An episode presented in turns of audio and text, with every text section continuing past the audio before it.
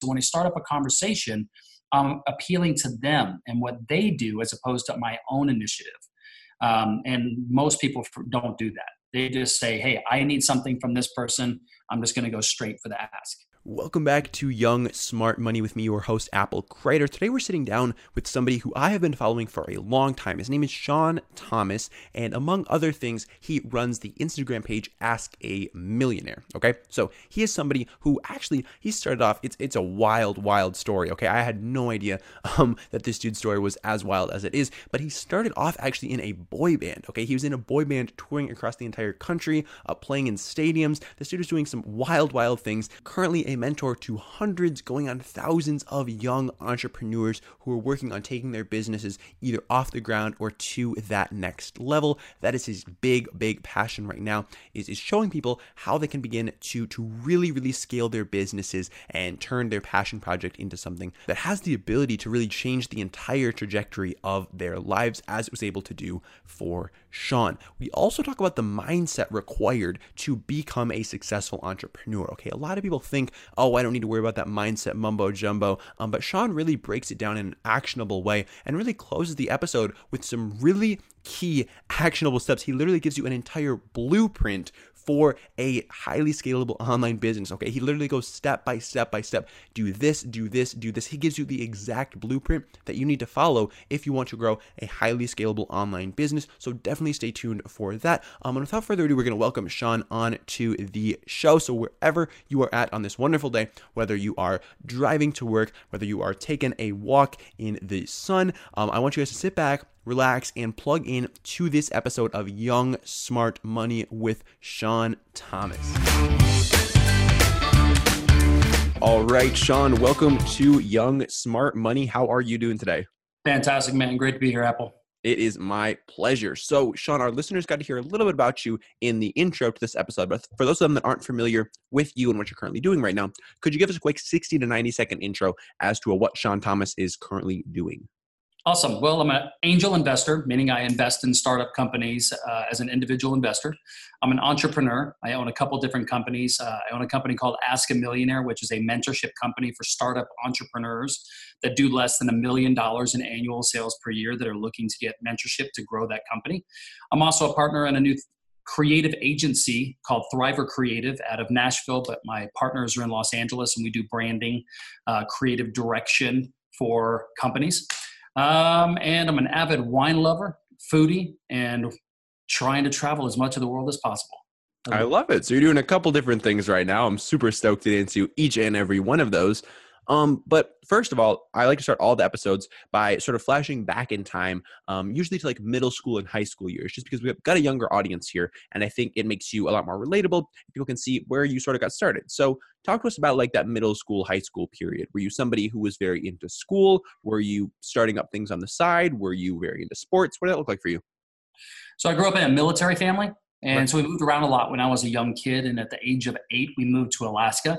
And so I was in, I think that was when I was about third grade. And then we moved out to a place called Eagle River, which is a very small town about 10 miles north of Anchorage. Hmm. At an early age, my dad got me into sports. My dad was very type A, so he was he always had my brother. I have an older brother. We were in sports pretty much all year round. So we went from one sport to the next sport to the next sport until summer.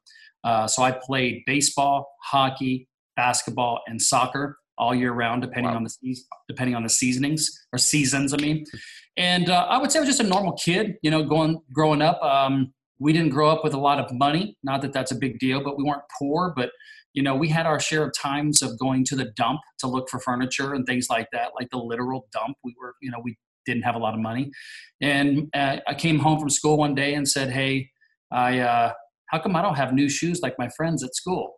And my mom and dad said, Well, we just don't have the money to do that. But if you'd like to start working, this is when I was 12 years old. If you'd like to start working, we'll put you to work and we'll help you learn how to make money. And so my dad got me a paper route when I was 12 years old. Hmm. And to those of you and those of your audience that are in other areas of the world that might live where there's a cold weather part, Alaska, Alaska gets pretty cold in the winter. Yeah. And so I used to wake up at four o'clock in the morning, pitch black 15, 20 degrees below zero and walk several miles delivering newspapers every day before school. And so I think it was during that that I kind of got, you know, the work ethic part done. And my mom and dad always supported me. And, and uh, so that's what I did during uh, middle school and high school. And during high school, I uh, got jobs as a bus boy, just different jobs. I always worked. Like I, I was one of those kids that always had a job because I always wanted money and my parents just didn't have any to give us. So I was like, hey, as long as I can work, um, you know, I want to work. Um, so yeah, that's what I did during my middle year in uh, high school. Okay, awesome. Um, was was the draw really just like the money to be able to to spend on things like like a new pair of shoes, or like what was getting you out of bed at 4 a.m. when you were like whatever 15 years old to to do this paper route? Like what was what was your driver there? Money. It was just money. Money, yeah. Why, I mean, why else? Why else do we work? you know, we work to make money. I mean, I listen. I teach and I mentor people, and it's about serving and Zig Ziglar. You know, serve a million people, and you know, mm-hmm. listen. I, I love that that you know hyperbole, if you will. Sure. But you know, why do we work? We work because we want to make money to do something with that money. I mean, there's and, and there's nothing wrong with that. So when I was younger, I just wanted to be rich. Like I really did. I didn't know what that number meant. I didn't even know what rich meant I just knew that we weren't, and I was like, I want to find a way to get it. Um, I went, you know, and so yeah, it was it was pure money, just being able to have money to spend. Were you surrounded by people who were particularly affluent? Was the area that you grew up in? Were there some people who had a lot of money, or was it sort of not no, present? No, not at all. I think I grew up in a, a very middle America. Okay. You know, a little maybe low to middle America. Uh, I wasn't, I don't, you know, I don't even remember the last time or the, the oldest time that I was actually exposed to a rich person. I don't hmm. think I ever even got exposed to, you know, a wealthy person even when I was in high school, all throughout high school. Wow. Like I didn't really pay attention to that. We didn't hang around those type of people. And so, and we certainly didn't drive around or buy houses. The only place I saw wealthy people was on TV. Hmm and I was really big into music. Uh, MTV was mm-hmm. when I was when I was growing up. MTV was like a new thing, and it was television, and it was Michael Jackson and Madonna and and U2 and all those big superstars back in the day, and it was real music videos, and that was what I was drawn to. I was drawn to the music side of the world, not and saw that lifestyle, and I was like, that's the lifestyle that I want. Hmm. So, did you end up going to college? I did. I two weeks after graduating high school, I turned 18 on graduation day. Two weeks later, I was on a plane to, to Southern California, not to go to college per se, but when I was in high school, I got in a choir. Like I said, I was enamored by MTV. And yeah. While I was in high school, I set a goal that I was going to move to California and I was going to get a record deal and I was going to get paid to be a professional singer and travel the country and get on MTV. So two weeks after graduation, uh, I moved to Southern California. I, I had gotten involved uh, in a song and dance company when I was in high school hmm. that was based in California, and they had like a they had kind of a they had a nonprofit school, so you didn't have to pay to go, but you didn't get paid to perform either. But you they would teach you how to sing and dance and perform and do lighting and, and production in exchange for your sweat equity of putting on a show that they would get paid for. So mm-hmm. it was kind of like a nonprofit college, right? Okay. And so I moved to California at 18 and um, 400 bucks in my pocket. And I was like, okay, so two days down there in California, walking, literally walking the streets of Fullerton to find a job, waiting on tables. And I got a job as a cook the second day I was there. Um, after about six months um, of being a great 18 year old in Southern California, being exposed to some of the most beautiful girls in the world, which I wasn't accustomed to in Alaska. Um, um, I decided to get back into college, so I took out student loans and got into a Fullerton Fullerton Junior College, which was a which was a, a junior college uh, right down the street. Started going full time, so I would go to school full time. I'd go to work, uh, two different waiting on table jobs uh, after school, um, and still doing the performing on the weekends. So I did that for about a year and a half. Wow, what came next? Well, I dropped out of school because I uh, I started audition about a year and a half, like probably when I was about twenty 20 to 21 years old, I started auditioning in Hollywood. Back in the day, it used to be, you know, auditions, which there still are. But mm-hmm. um, so I went to an American Idol type audition. It wasn't American Idol, but it was like that. There was about 10,000 kids that showed up in LA wow. to audition. It was about a five day process, and I ended up getting the, the gig. And so, me and two other guys, we got a deal on Warner Brother Records, and we traveled the country with Ringling Brothers and Barnum and Bailey Circus. So I had to drop. I had to decide: do I drop out of college and go after this massive dream that I moved to California for, or do I just stay in college and get the degree? And I was like, duh. I'm gonna go out and I'm gonna go travel the country and get paid to sing to sing. And so yeah. that's what I, that's what I did. I, was, uh, I dropped out of college when I was 21. I had about a year and a half in. Got good grades. I actually was one of those people that really loved college. I was learning about psychology, business management, nutrition, physical fitness. Like I was on, I was, I loved it. Had had a maybe one B, got all A's. Um, even though I was a C student in high school, I actually really loved college. Hmm. Um, met a lot of great people. Um, so yeah, I, I just, but I was like, you know what, I got to follow the dream. Absolutely. So you're you're touring with like the Ringling Brothers. Um, talk to us about that process. Like, like where where did that go? So we after we got the deal, it was about four or five months later when they um, flew us out to California. Well, they, they, they flew out to California for us to record our album. Mm-hmm. So we recorded our album at the record plant in Santa Monica, which is one of the most famous music studios ever.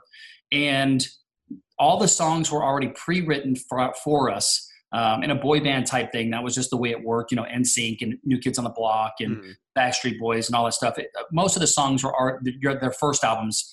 They were already done, and you just go in there and perform them. Mm-hmm. So we recorded our album, and then a few months later, uh, the three guys, me and John and Andy, we moved to Florida to join the circus. So we moved there. We did a record. We did a a, uh, a music video uh, which incorporated elements of the circus, which was really cool. So that was our first kind of you know dive into the actual circus with the elephants and the tigers and the performers and acrobats and all this stuff and people from all over, literally all over the world, Mongolia, China, Kazakhstan. I mean, it was crazy.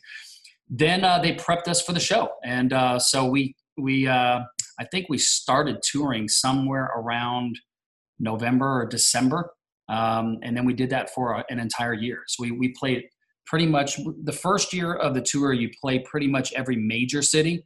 Right. So we played every major arena in the United States. So Madison Square Garden, LA Sports Arena, Omni, the Spectrum. We played every major arena, and it was just, dude, it was crazy. We were in every teen magazine. We were on Billboard magazine. We got on MTV. Um, it was really, it was really, really cool. At 21 years old, 22 years old, it was like, like yeah, it was awesome. Yeah. So you were flying. So I'm still I'm still fascinated. Well, actually, we traveled by train. We didn't fly. so I'm I'm still just like blown away by how how this connects to where you're at now. So like fill in fill in the gap here like for our listeners that are like how did this dude go from like boy band legend to like angel investor and like mentor to like entrepreneurs like how did that happen well i wouldn't say i was a boy a, a boy band legend. okay, okay. But, you know, it was, it was, a great experience. We didn't go yeah. anywhere um, as far as you know stardom or anything like oh, that, sure. but we certainly had moments where we felt like rock stars. Yeah. I mean, we really did. You know, it was it was really really cool to open up Teen Machine and Tiger Beat and 16 Magazine and Billboard Magazine and your picture be in it. It was really cool for a kid that grew up in a small town in Alaska to some military parents. It was really darn cool. So you know what that taught me apple is is the same thing that i do today it's just you know set a goal and then do the work that it takes to achieve the goal that you want and realize that some things come faster than than other things and as long as you stay focused and determined on your goal and you're willing to do the work you'll find that most people just simply aren't willing to do what it takes and if you're willing to do what it takes then you're going to get the success that you want as long as you progressively move forward hmm. Absolutely. So you, but that has nothing to do with what I do today, as yeah. far as far as business is concerned. but the mindset and the and the work ethic and the and the focus and the determination, all of the basics that are needed for success, those are still there, and that's what got me to what I what I did achieve with that. So any success that I've had in life is purely because of those same characteristics, uh, and uh, that that you know every successful person possesses. Absolutely. So when this tour ended, did you guys just sort of like fizzle out? Did you guys keep going for a while? What did that look like? Yeah, we uh we disbanded, no pun intended or pun intended. and we all kind of went our separate ways. You know, we got done with the circus and they said, "Hey guys, we know you have a 2-year contract, but this isn't going the way that we thought it was going to go with bringing in the audience that we wanted uh, mm-hmm. to bring in, and we're paid. We were paid. We were paid very high salaries for the circus standards. Sure. And we were given very big rooms, which is a big deal when traveling with the circus on a train. Yeah. Um, and so they just said, you know what? There's there's no return on investment. Is basically what they told us. And they said, you guys did a great job. Do you guys want to stay or do you guys want to go? And we were all 22 years old or so, and we were all young and cocky, and we're like, nah, we'll just go our separate ways. Thanks. And we didn't recognize the opportunity that maybe we could have had if we had stayed together and really pursued it because we were all pretty talented and we had a good look and we made some good relationships but you know we were young and we didn't know what else to do so we all just disbanded and we all went our separate ways. Hmm. okay. So where where did you go next? Like you're this 22 year old kid who'd made a little bit of money and and had had a lot of experiences. What was what was your next move? So here is the interesting thing. Um, while i was in college i got introduced to credit cards. Okay. And I got introduced to student loans. Mm. So during my year with the circus, we got paid a per diem, which is money that you get for food and and expenses, which isn't which is not taxable, which is really cool. Yeah. Then we got paid our salary. During the course of that year, I put myself on a plan to pay off all of my student loans and my and the credit card debt.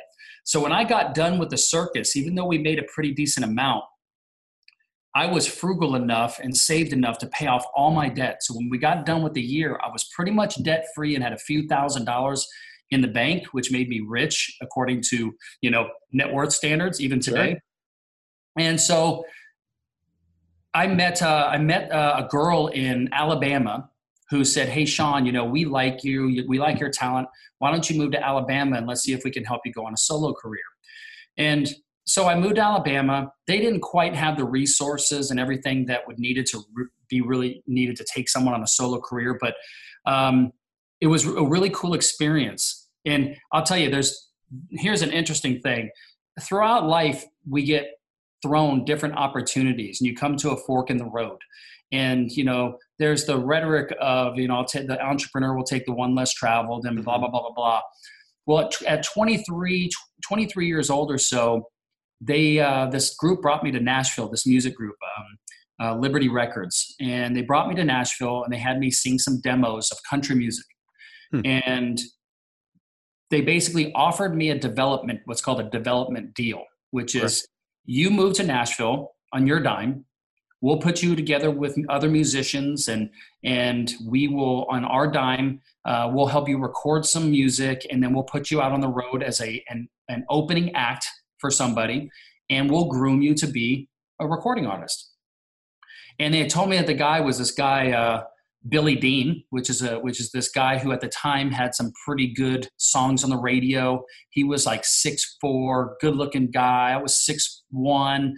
We both had kind of the mullet, you know, hairstyles going back in the day. And they're like, you know, you get these two guys out on the road, you know, it'd be fun. And they just kind of said, this is what we'd like to do with you. And at that time i had never been exposed to country music country music was a lot more twangy it was a lot more different than it is today and i had to make a decision and i decided to pass it up hmm. you know as i look as i look back i never regret that decision because i, I stayed with my heart and, and my instincts of what what was right for me in my life and but i always i do wonder sometimes i'm like you know if i would have taken that deal i know how hard i work i would have developed my skill i could be another you know major country singer out there today and the interesting thing enough is, as the world happens, I ended up becoming friends with Billy Dean later on in life, about five, actually, let's see, actually, maybe about 10 years ago. I was at a wine event that he was singing at, and I got to hang out with him and know him. And I've hung out with him several times and told him the story, and he's like, man, that's just crazy.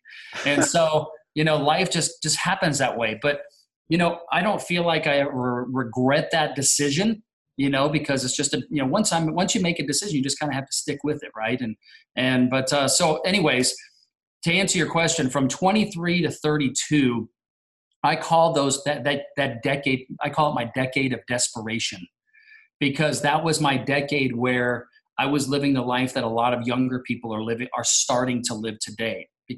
We didn't have technology. We didn't have podcasts. We didn't have the internet. We didn't have social media all we had back in the day were newsletters from Dennis Waitley and Zig Ziglar and Brian Tracy and things like that, guys that are icons in, the, in their own right. Mm-hmm. And we didn't have a resource to go to for knowledge like this. that was just so easy to obtain today and has spoiled us, if you, if you ask me.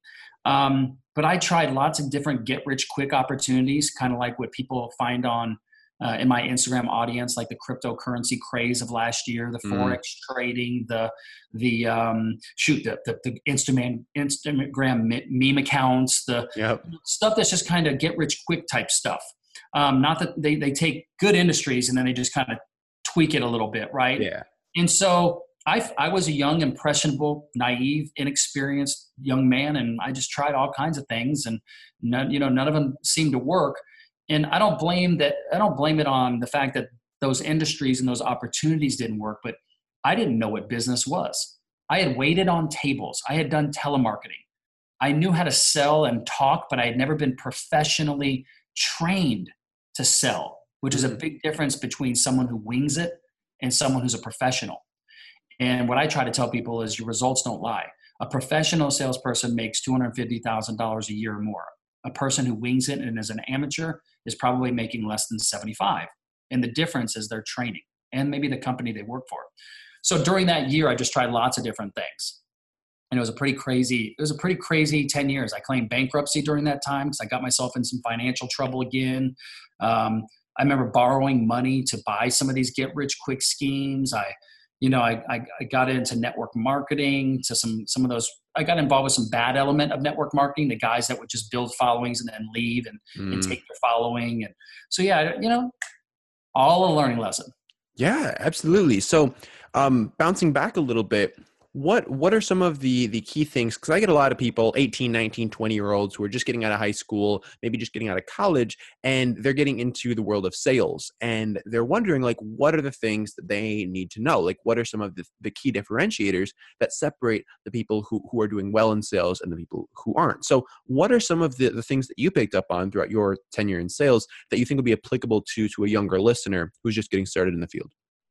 Stay focused on sales training ongoing sales training you know continue the best sales trainers that i know and including my sales coach uh, it's always about sharpening that axe. It's, it's, about i mean sales is so much. It's a very complicated uh, process. It's analyzing personalities analyzing body language. It's verbal and nonverbal communication.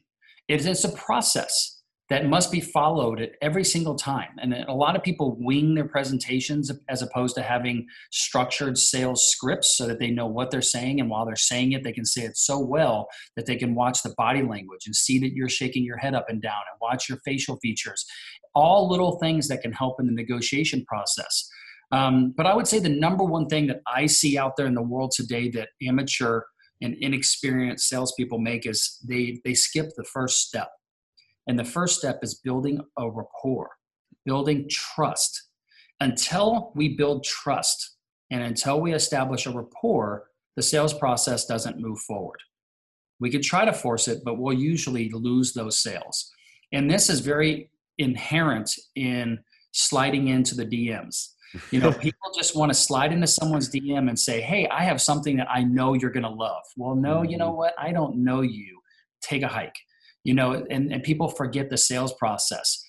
Our complete business of ask a millionaire has been 100% built by direct messages and live streams on instagram a half a million dollar business mentoring over 400 entrepreneurs all through direct message using traditional sales principles on instagram.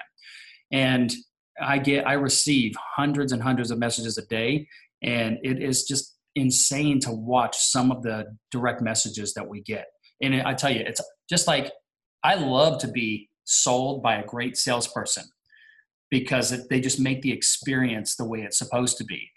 And you know, I definitely see that as somewhere that that someone needs to fix that. Absolutely. So, what are some of the ways that our listeners can begin to build trust with people before they just sort of like dive in for the kill? Well, you ask questions and you listen.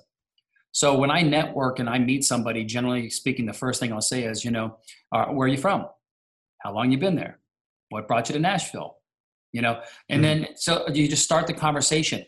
There's a thing called law of reciprocity, and a lot of successful people talk about this. The more you ask questions and listen to somebody else, there's a there's a there's a law called law of reciprocity, which means when you're done asking the questions, they feel obligated to give you the time that you're looking for. It's the law of reciprocity. So if I give you 10 minutes of asking you about your life, then, and you know I'm a salesperson, then the law of reciprocity says, okay, now we're going to have a conversation about what you do and what you're looking for. And so hmm. by building up, by asking questions, you get the person to open up. And it's all about just determining what questions to ask. So, for instance, if I am going to reach out to somebody on direct message, before I reach out to somebody on direct message, I'm going to check out their social media profile.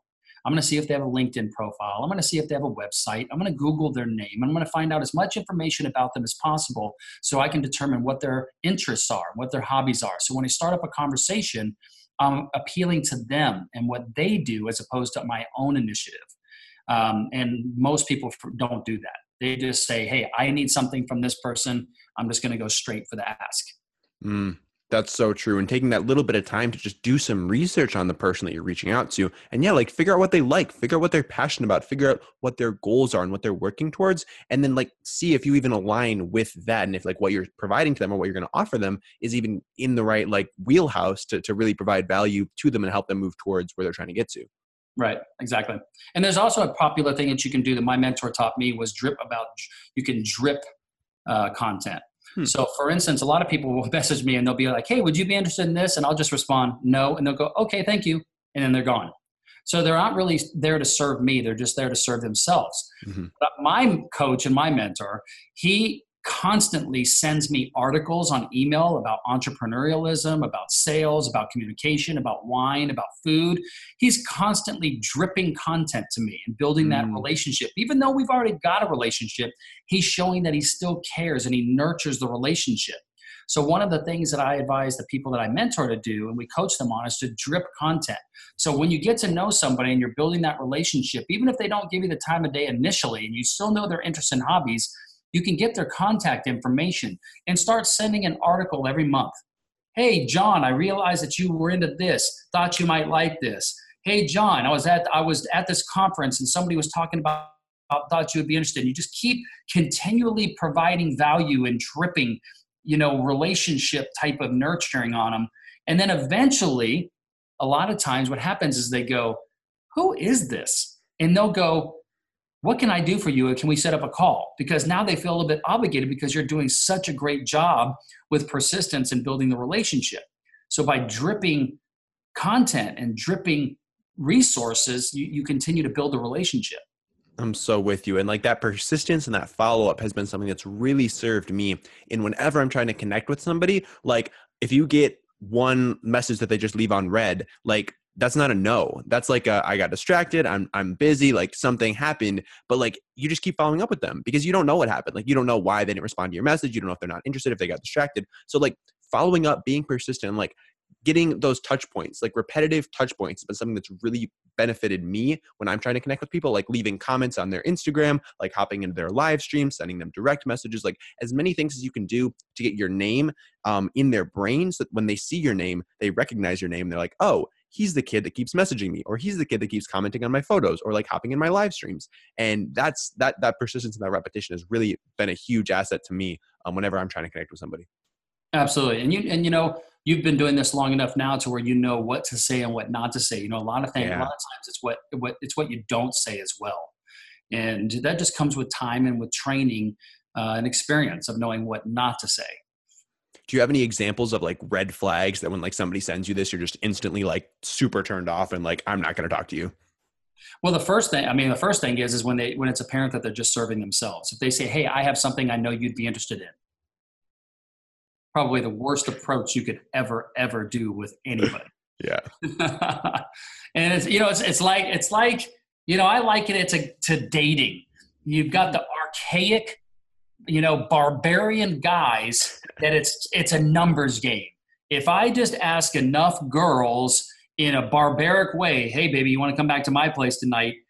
you're going to finally meet somebody that's going to say yes. So that to them it's just a pure numbers game of they don't care right? Mm-hmm. so it's the same thing you know with you know if if they weren't getting some type of yes at some point they probably would stop and change that approach until at some point they go, you know, this isn't working out really well for me.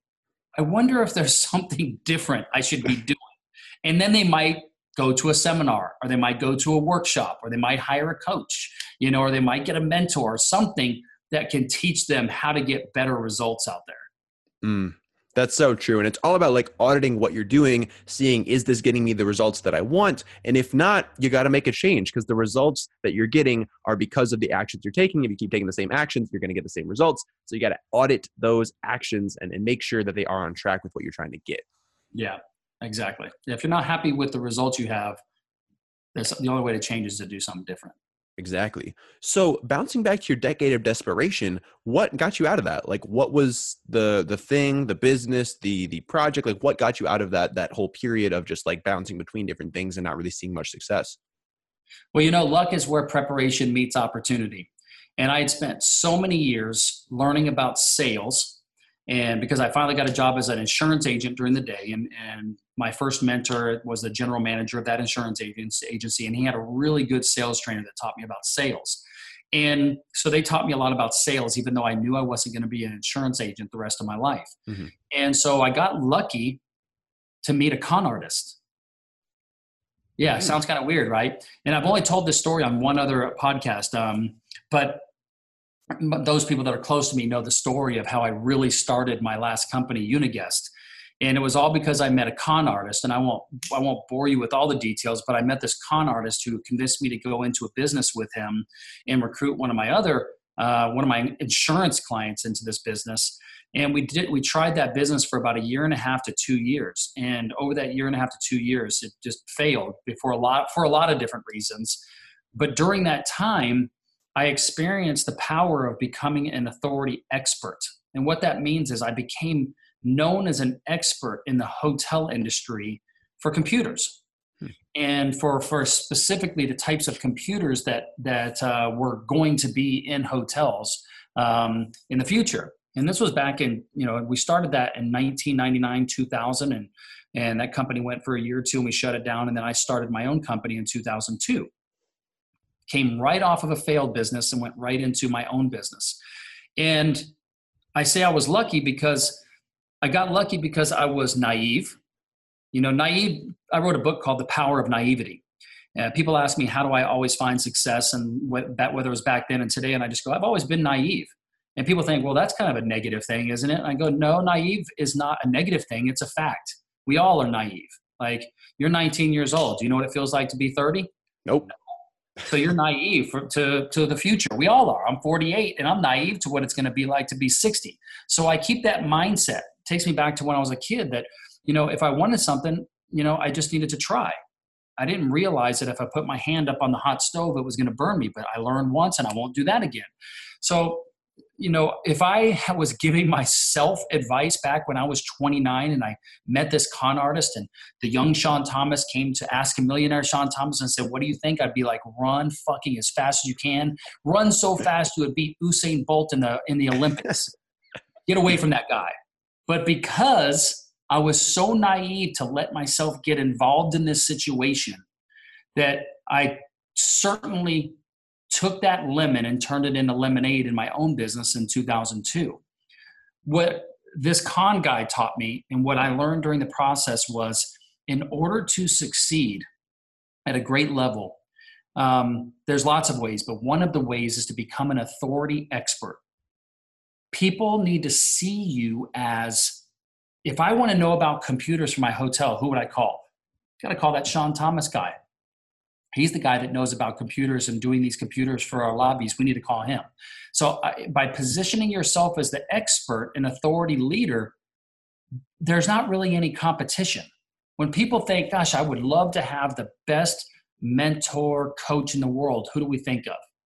Tony Robbins. You know, obviously. You know, mm-hmm. so it's a question of can I afford Tony Robbins or do I have to go to one of his team or do I have to go to one of his conferences? So by positioning ourselves as an authority expert. If I want to know about space, space expedition, who do I think of? Well, shoot, I probably think of Richard Branson and Elon Musk. You know, there's certain people in the world that become authority leaders in their space, and that positions them. They have no competition, right?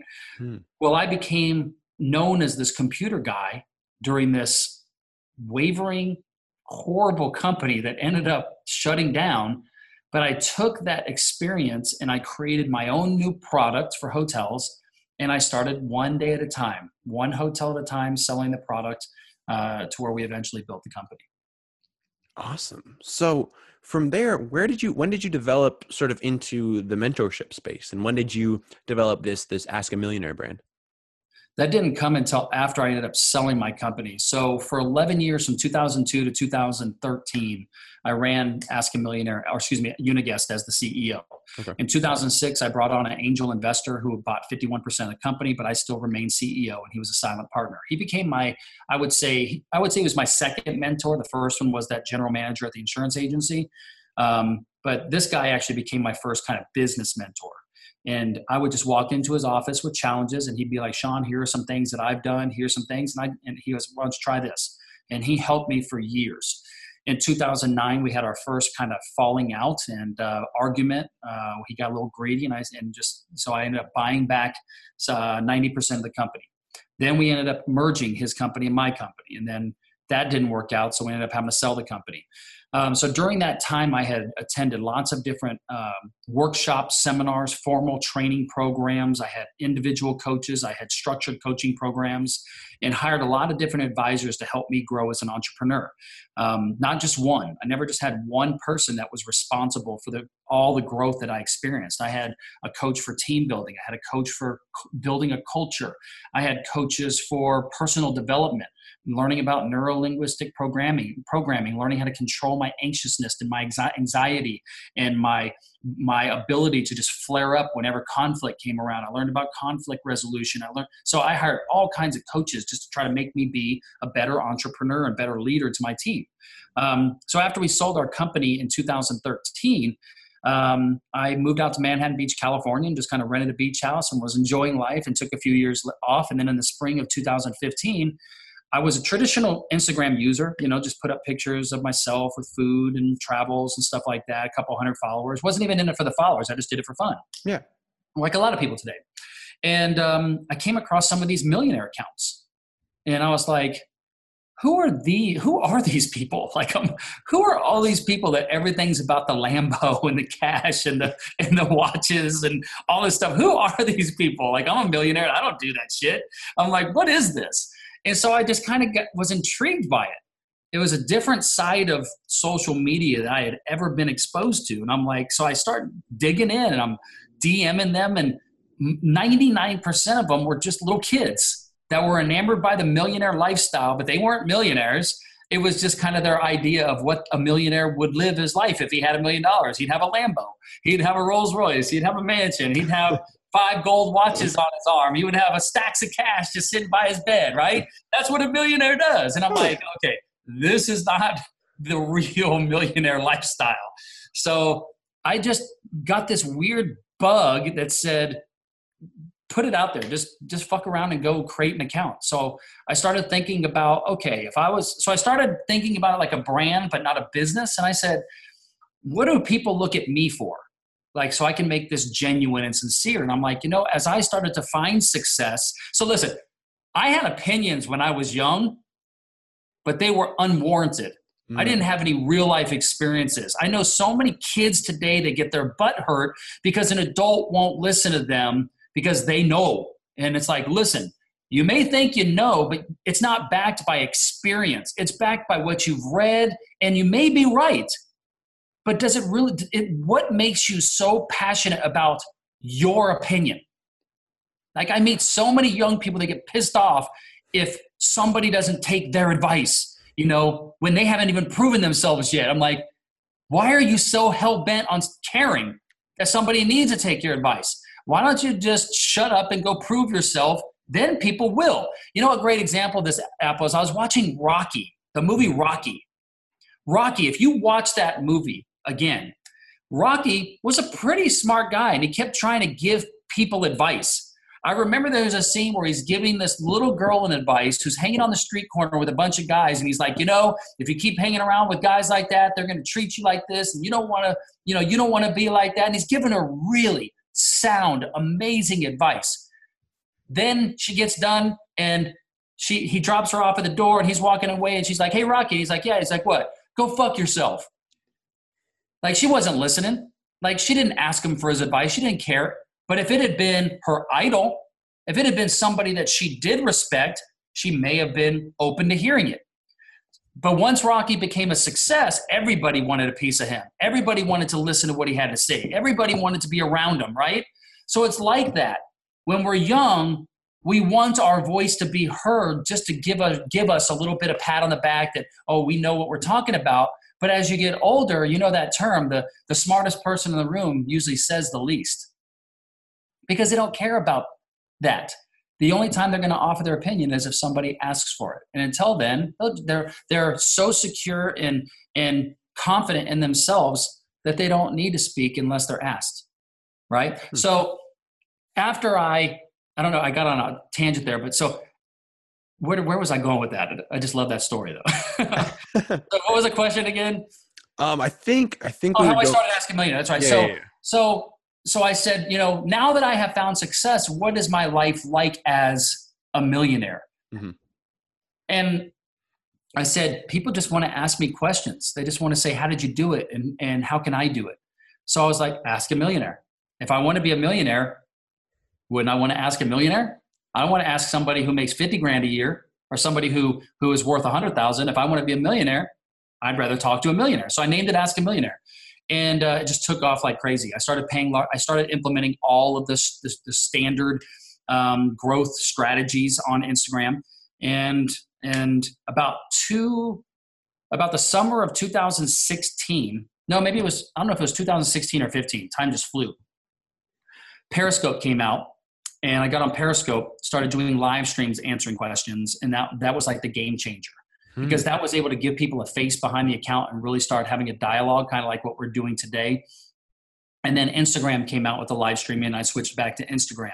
Um, but sometime around 2016, people kept asking me, "Would you coach me? Would you mentor me? Would you coach me? Would you mentor me?" And I said, "You know, I don't know if I don't know if I'm qualified. I don't know if that's what I want to do. I'm just taking time off, enjoying life. And while I'm doing this, this is a hobby. And so I sat down and I gave it some thought and I said, okay, if I'm going to mentor people, do I want to mentor just a couple people? Or do I want to create a system and a platform that can mentor 5,000 people? So I decided I'm kind of one of those go big or go home type guys. Um, and so I created a platform called Ask called Ask a Millionaire, and I incorporated uh, Ask a Millionaire into an LLC.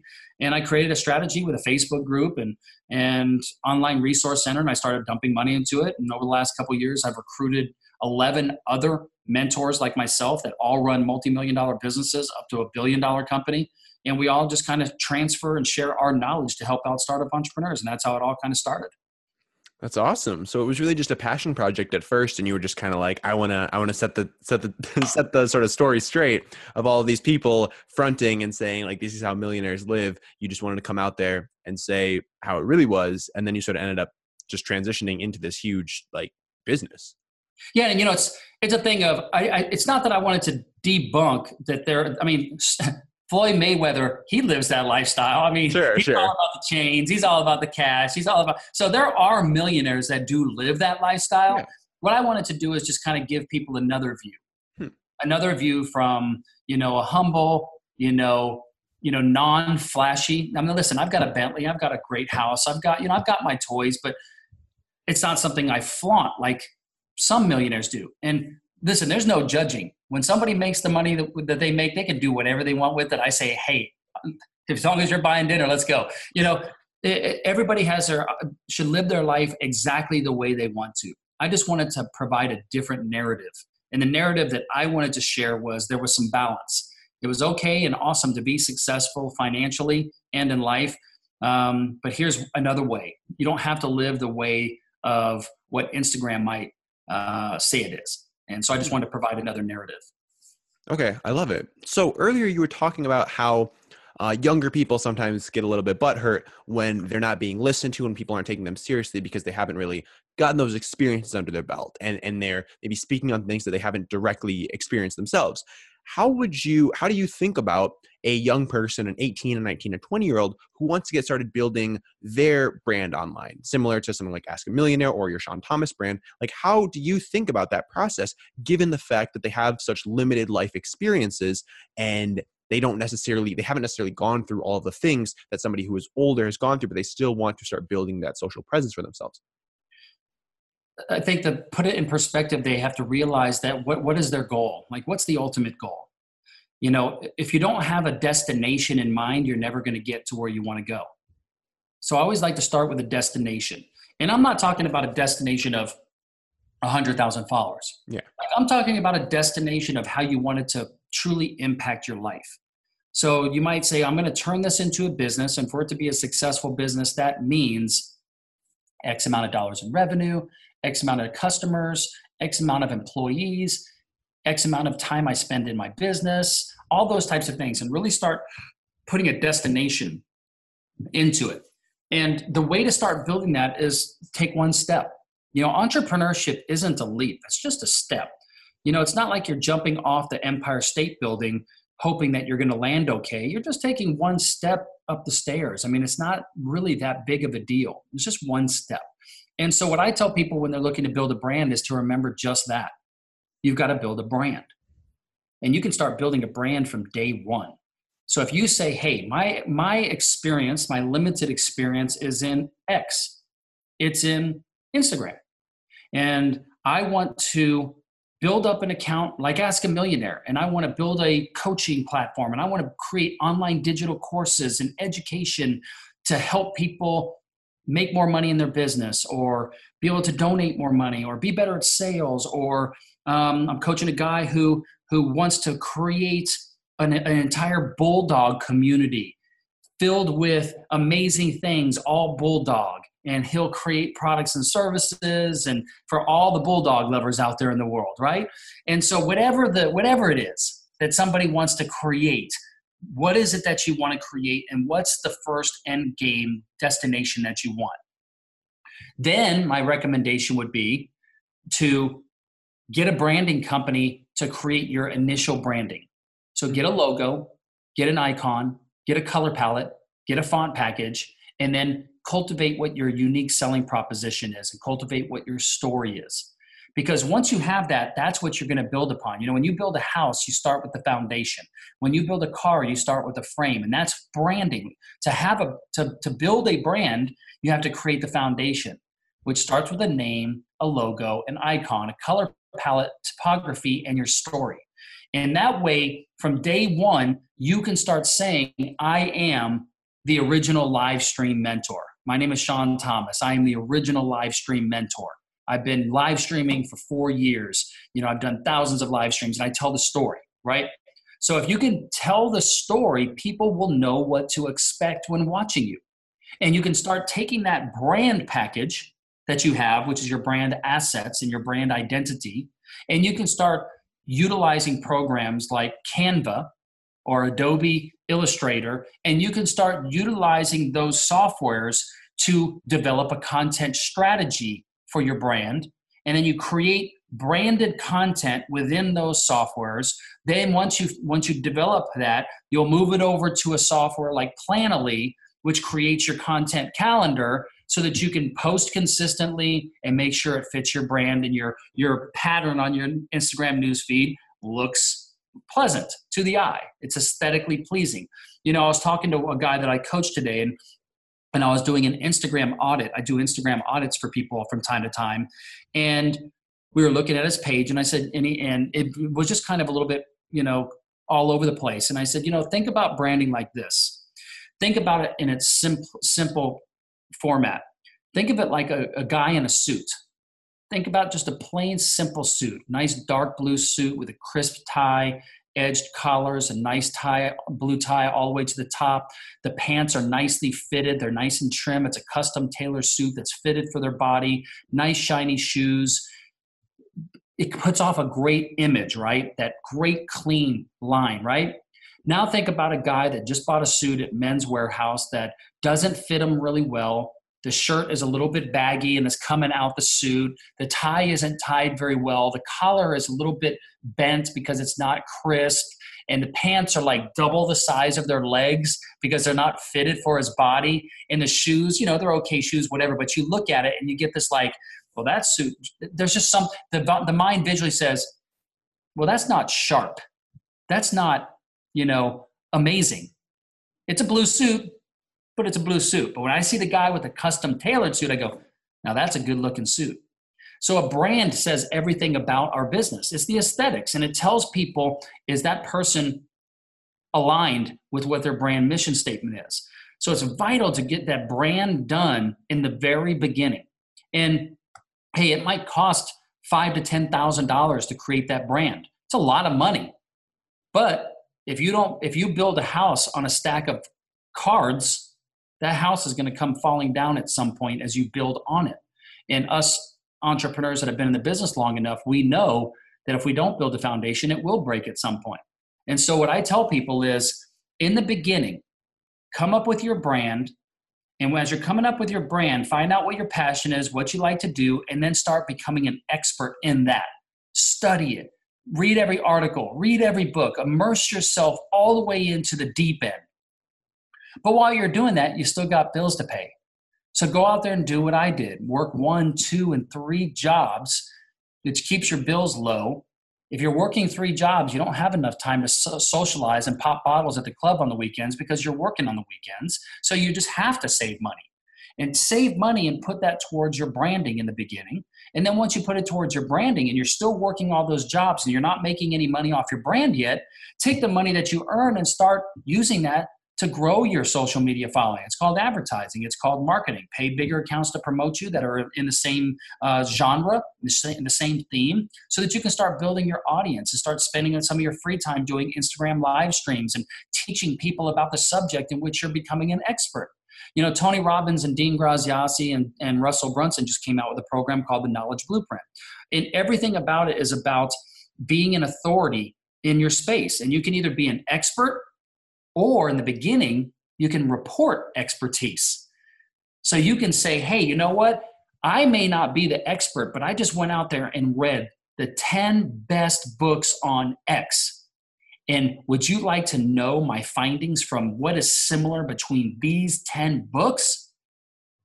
Swipe up to get the information, right? And so you can report on expertise while you're becoming the expert.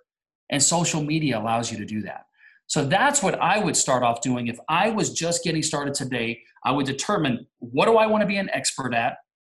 I would work three jobs or two jobs at minimum to save money, to build my brand and pay experts to do it, and then continually build. And within three or four years of doing that, if you commit to that to three to four years, I don't care if you're just getting started today. If you put three to four years into it, you should have a six figure business in that business in three to four years if you dedicate yourself and keep learning.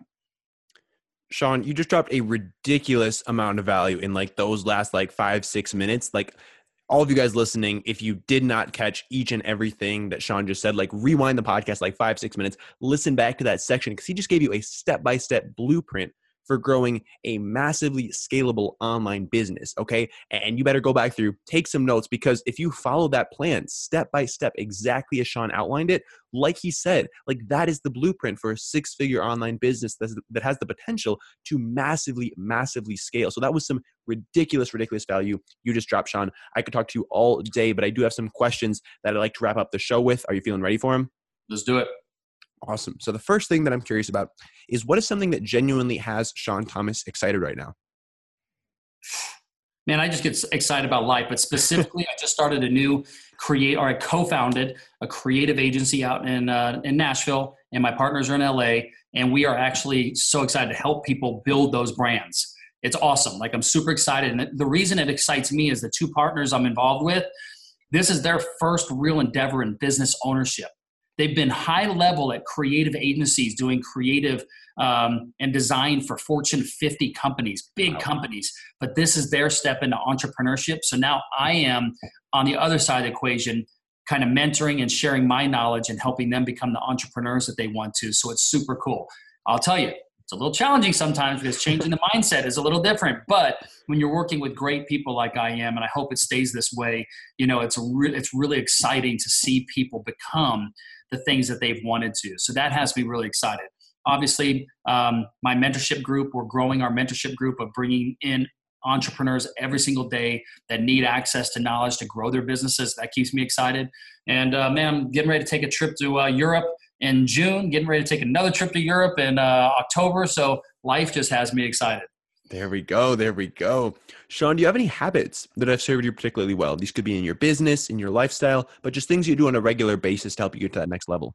Sure. So about when I when I was selling my company, after I after I spent that 11 years building my company, like a lot of entrepreneurs, I kind of let my health go a little bit. So I moved out to California, and I and I got introduced to this guy out in Manhattan Beach, and he is now a very good friend of mine, and he's actually a mentor in my mentorship group now. Hmm. And he's a he is a fitness expert, not a like a trainer, but a supplement. He has a fitness supplement company, and he's a peak performance coach, and and he runs a multi million dollar business. He's in YPO and EO, and, or YPO, not EO anymore, but. Um, and I asked him, I said, All right, Jerry, what is one thing that I can implement in my life that will have the biggest impact on my life without it being that big of a deal? And he says, All right, Sean, here's what I want you to do. I want you to wake up every single morning, first thing in the morning. Go ahead and go to the bathroom, whatever you're going to do. But I want you to go into the kitchen and I want you to make a shake with 24 to 26 ounces of water and a, a, scoop to two scoops of protein and this green stuff and these vitamins, you know, and a couple different type vitamins. Start your day every day with that. I'm like, okay, Jerry, that's simple. I can do that. But why is that such an impact in my routine? He's like, let me tell you why. He says most people don't most people don't drink the amount of water that they're supposed to drink. So when you sleep, you you dehydrate yourself. You sweat at night, which goes into your sheets and your pillow, which we all see, and you lose water weight. Your body wakes up dehydrated. So you need to fuel it with some water as soon as possible. Also, as you sleep for five, six, seven, eight hours, some of you listening probably 12 hours, too much, but um, your body gets what's called muscle atrophy, which means your muscles kind of just, you know, they're just dead. They're just kind of, they haven't been moving. Yeah. So the protein and the water gets into your body and just kind of gives it a jolt. Like a lot of people get that same jolt from artificial, like caffeine. Mm-hmm. This is really good for your body and it's going to give you the same effect as caffeine, right? Mm-hmm. And he's like, and by the greens and the vitamins you take, those are just things that your body needs that you don't get from your diet each day. And so that's why we add the green powder and all that type of stuff. And I tell you, that's the number one thing I've been doing for the last seven years, and it's made the biggest impact on my life. I'm 48. i am probably in better shape than I've been in the last 10 years. I feel like I have actually look younger than I did eight years ago, which is crazy. Um, so that's kind of one of the biggest biggest things that I do in my daily routine. Awesome. I love it. That's super, super valuable and super actionable as well. Um, I know you're putting out a lot of content across all your different social media channels and, and different platforms, um, but is there any content that you're consuming right now, whether that be books, audiobooks, podcasts, YouTube channels, um, anything at all? You know, I just I did purchase that Tony Robbins um, uh, knowledge blueprint. So I actually created a Facebook group where me and like 20 something people are going to start going through that content hmm. uh, to examine it, uh, master. We're going to mastermind the content, and even that's though it's so cool, it's a, it's a mastermind about masterminding, uh, which, which, is really cool. But that's the that's the deepest dive of content. You know, I'm on the other side. I've read hundreds of books. Now I really, if I need access to knowledge and information, I've got several different coaches and mentors, and I'll just book a call with them. I don't care if it's a thousand bucks or five hundred dollars. What I try to instill in people is something staying on the Tony Robbins thing is Tony Robbins talks about this a lot. It's about compacting the time frame of knowledge learning. And so by talking to somebody one on one, which is going to cost you the most, the most expensive type of consultation is one on one, face to face. That's the most expensive time uh, that you're going to buy ever. But with the right consultants and advisors, they can cram information from years and years of experience, decades of experience into a 15, 20, 30 minute conversation. And you have to be ready for it. And a lot of people aren't ready for it. Like you just said, if you didn't catch what Sean said in that five or six minutes, go back and read it. 99% of people won't even comprehend the value of the knowledge that was just shared because they weren't ready for it. Mm. But when somebody's ready for knowledge, you want it as clear, concise, without storytelling. You want a clear, concise direction in nature, step by step in nature. And all it takes is one step that can make a big difference in your life. It just may, takes one thing. And people think I've got to read a book of 300 pages in order to get that information. All I, I've learned that all I need is one conversation with somebody that has great experience in what I need, and I'll take more out of it in 15 to 20 minutes than I will reading an entire book. Hmm. That's so true. But like you said, you got to be ready for it and you got to know the questions to ask and like what you really need out of that conversation. And that's something that, again, not a lot of people are ready for. Not a lot of people are ready. Yeah, you know, man, I have not, I, I, I've never read an entire personal development book. I've never read all of Think and Grow Rich, even though I know it's an, probably the best book ever with personal development. I've never read Rich Dad Poor Dad by Robert Kiyosaki and Sharon Lechter. I've never read The Secret all the way through. I've never read any of anything Law of Attraction. I've never read any of those books back to back, even though I know I follow a lot of the principles that are taught in those books. Mm-hmm. But I've never read those books. When I was reading books when I was building my company, I was reading sales books. I was reading books about team development. I was reading Blue Ocean Strategy to learn how to deal with competition. I was reading One Minute Manager to learn how to get my employees to think like solution finders instead of problem finders. I was reading very specific books that helped me with a problem that I was having today. And I've never had a problem with mindset. I've never had a problem with thinking big. I've never had a problem with the law of abundance and the law of attraction. I've always been like that naturally because I because of the story that I told you about the way I grew up. And my mm. parents were the type of parents that always said, "Hey, we can't help you because we don't know what it's like to even do the things that you want to do, but we'll be here for you. And if there's anything we can do to help, we're here. But we know that you're the type of kid that's going to go after what you want. Go for it." And you know, I think I think that that's probably besides my relationship with God, the relationship that I have with my parents and the fact that they never tried to talk me out of something. They never said that I should do this because that's the way they think I should live my life. I'm so fortunate to have parents that allowed me to the freedom to live the life that I wanted without making me feel bad for it because I know that there's a lot of younger people out there that have parents that are conservative and have fear-based mindsets and they love their kids so much that they want to protect them from failure that they end up preventing them from success. You know, if hmm. you protect yourself from failure, you also prevent yourself from succeeding because you don't try to take action on the dream that you have. And so I was fortunate enough to have parents that never did that to me. And um, I feel very blessed for that. That's so huge. Sean, you've been dropping so much value on our listeners today, and I really, really appreciate that. If they want to follow up with you, hear more about you, your story, um, and just really connect with you, where is the best place for them to do that? So the first place they can go is go to this place like right here. Most most won't I will.com. Most won't I will.com. That's the website for my mentorship group. That's where you can see meet more about me and all the other mentors, get testimonials from the entrepreneurs. And if you're looking for business mentorship and you're doing under a million dollars a year in annual sales and you want to do a million, we would love to mentor you and help you in your business. And we all have real life experiences. The next is my personal website, seanthomas.com. That's just where you can learn a little bit more about me, sign up for my personal email list where I share different books, different courses, different things that I that I share with my audience of the things I do in my life on a daily basis and then of course on Instagram, Ask a Millionaire. Awesome. I'll be sure to link up all of those in the show notes for our listeners. Sean, do you have any last words of wisdom, closing thoughts, anything you want to close out the show with here today? You know, Paul, I, I just want to say this for those of you listening, you know, that you serve as a perfect example of what successful people do. When people ask me what differentiates a successful person and an unsuccessful person, a successful person is willing to do the things that others won't in order to succeed. And there's a lot of young adults like yourself that are thinking about doing a podcast, want to do a podcast, and they're not doing it. I love. I I, I just want people to cert, to allow themselves to look at you as an example of if you just do it, you're going to learn and you're going to meet a lot of great people. So get out there, meet a lot of great people, develop those relationships, and they will benefit you in the future. Mm, words of wisdom. Everybody, go out there, start a podcast, make your dreams come true. Sean, thank you so much for your time, man. I really do appreciate it. Um, and I appreciate you choosing to spend it here on Young Smart Money. Absolutely, man. Thank you, man. Thanks for listening to this episode of Young Smart Money. If you want to support the show, you can do so in three different ways. You can subscribe, you can leave me five, and you can share this episode with a friend. To subscribe, all you got to do is click the subscribe button on Apple Podcasts. To leave me five, all you got to do is scroll all the way down to the bottom of the podcast page for Young Smart Money and click on the write a review button. And to share with a friend, all you got to do is screenshot yourself listening to this episode, post on your Instagram story, tag me, and I will be sure to repost it in my Instagram story as well. I love giving you guys some attention who are listening to the show. Thanks for listening, and I'll see you in the next one.